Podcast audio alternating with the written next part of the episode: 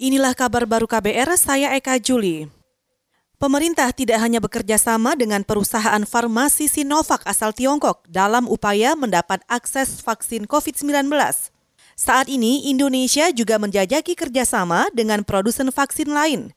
Menteri BUMN sekaligus Ketua Pelaksana Komite Penanganan COVID-19 Erick Thohir mengatakan, Indonesia juga mendesak perusahaan farmasi lain seperti AstraZeneca, CanSino maupun perusahaan Pfizer asal Amerika Serikat. Tujuannya untuk mendapat jaminan ketersediaan vaksin COVID-19 bagi seluruh masyarakat Indonesia. Mengutip Antara, Erick Thohir mengatakan, komitmen ketersediaan vaksin sebanyak 300 juta dosis pada 2021 masih belum mencukupi bagi seluruh populasi masyarakat Indonesia. Karena setiap individu memerlukan dua kali suntikan vaksin COVID-19. Menurut Thohir, 300 juta dosis vaksin itu hanya mencukupi untuk 170 juta rakyat Indonesia. Ia membandingkan dengan negara lain seperti Inggris yang memesan hingga empat kali lipat dari vaksin yang dibutuhkan. Pada pembatasan sosial berskala besar atau PSBB jilid 10, pemerintah Provinsi Banten memperlakukan pembatasan mulai dari aktivitas pusat keramaian masyarakat hingga pengetatan pengawasan terhadap akses keluar masuk di Balai Kota Tangerang. Sementara itu, Wali Kota Depok Muhammad Idris mengatakan memperlakukan kebijakan pembatasan aktivitas warga hingga pukul 8 malam.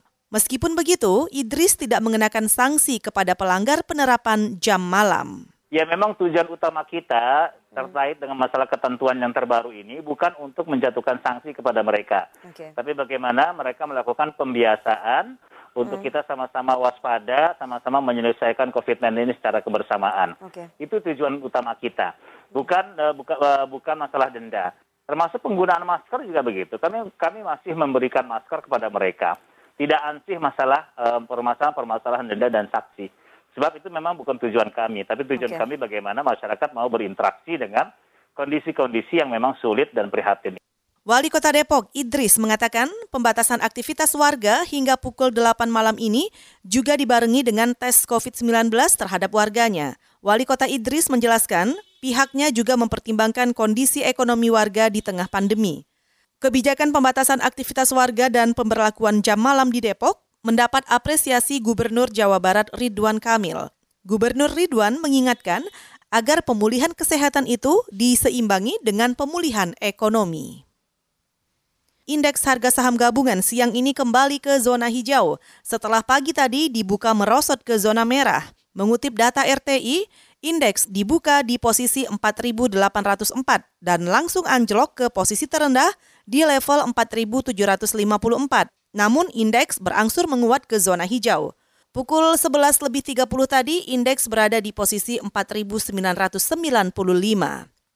Sebanyak 220-an saham menguat, 200-an saham melemah, dan 100-an saham stagnan. Sejumlah saham yang menguat antara lain sektor perbankan, sektor konsumer, dan juga sektor sumber daya alam. Sedangkan pelemahan saham mayoritas terjadi pada sektor properti dan konstruksi. Di kawasan Asia, indeks saham bergerak variatif. Indeks Nikkei Jepang dan Hang Seng Hong Kong menguat, sementara Shanghai Composite Index dan Straits Times Singapura melemah. Mata uang rupiah bergerak stagnan, diperdagangkan di angka 14.830 rupiah per dolar Amerika Serikat. Saudara, sebelum kami akhiri kabar baru, kita dengarkan informasi berikut ini.